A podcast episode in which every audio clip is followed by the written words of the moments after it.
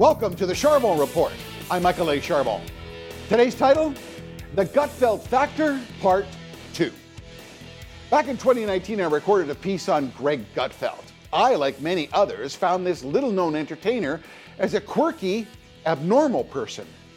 But as of late, this phenomena has catapulted in popularity with his funny and unique brand of political humor. Oh, he doesn't woo his audience, he accosts his viewer, he yells at you, he attacks both your political position and sense of decorum, and then injects the most bizarre statements.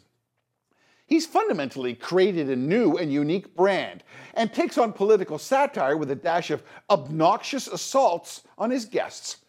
If you're looking for that regular late night, late night fodder of an actor, you know, with, with a guest who's promoting a new movie or TV show or promoting a song or an album with a calm, nice interview, and you know the host sets up the guest to jump in with that shameless promo, Greg Gutfeld is nowhere near that.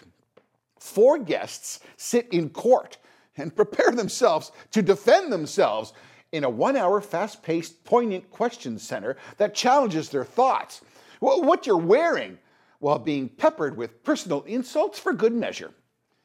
Exceptionally talented, knowledgeable, prominent political commentators, entertainers, and politicians voluntarily sit with Gutfeld to defend themselves from its incoming barrage. His topics cut deep in American political psyche, and his brand of humor is abnormal and sometimes right out of left field.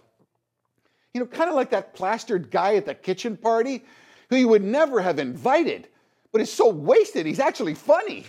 uh, but don't be confused by the word left.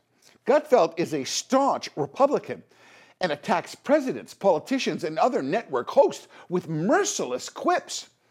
Like this Democrats are like ugly people having sex, they want the lights out.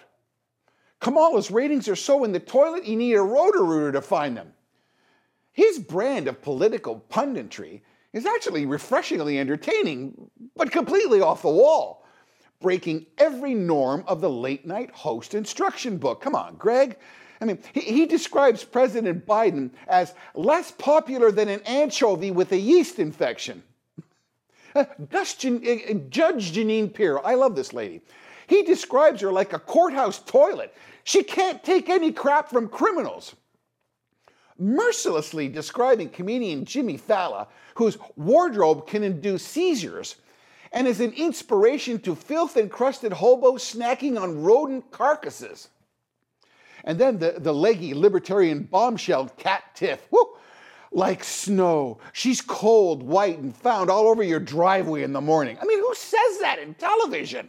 Who gets away with it? Well, this five foot tall, running shoe wearing Berkeley grad does. Gutfeld is a rating success. He regularly beats viewership of many of the established late night shows by a huge margin. But how can that be?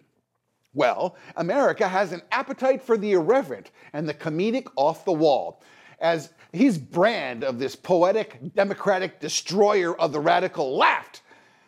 Under this self described, ready for this? He describes himself as a strip club DJ who picked a bad time to quit Xanax.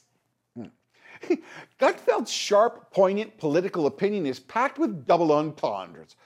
Much of his fast paced, multiple topics address actual serious issues political issues, criminals, even featuring legitimate news stories. He questions America's morality, racism, sex, government, and of course, erectile dysfunction. really?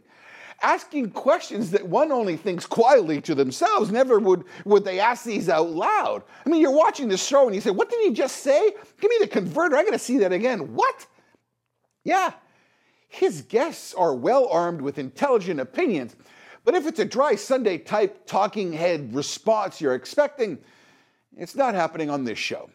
Gutfeld deals with hard political news while inserting a zinger just to make sure you haven't fallen asleep because he goes like 11 Eastern, right? That's the Gutfeld secret sauce. Be current, irreverent, topical, and have fun while you're embarrassing and insulting your guests.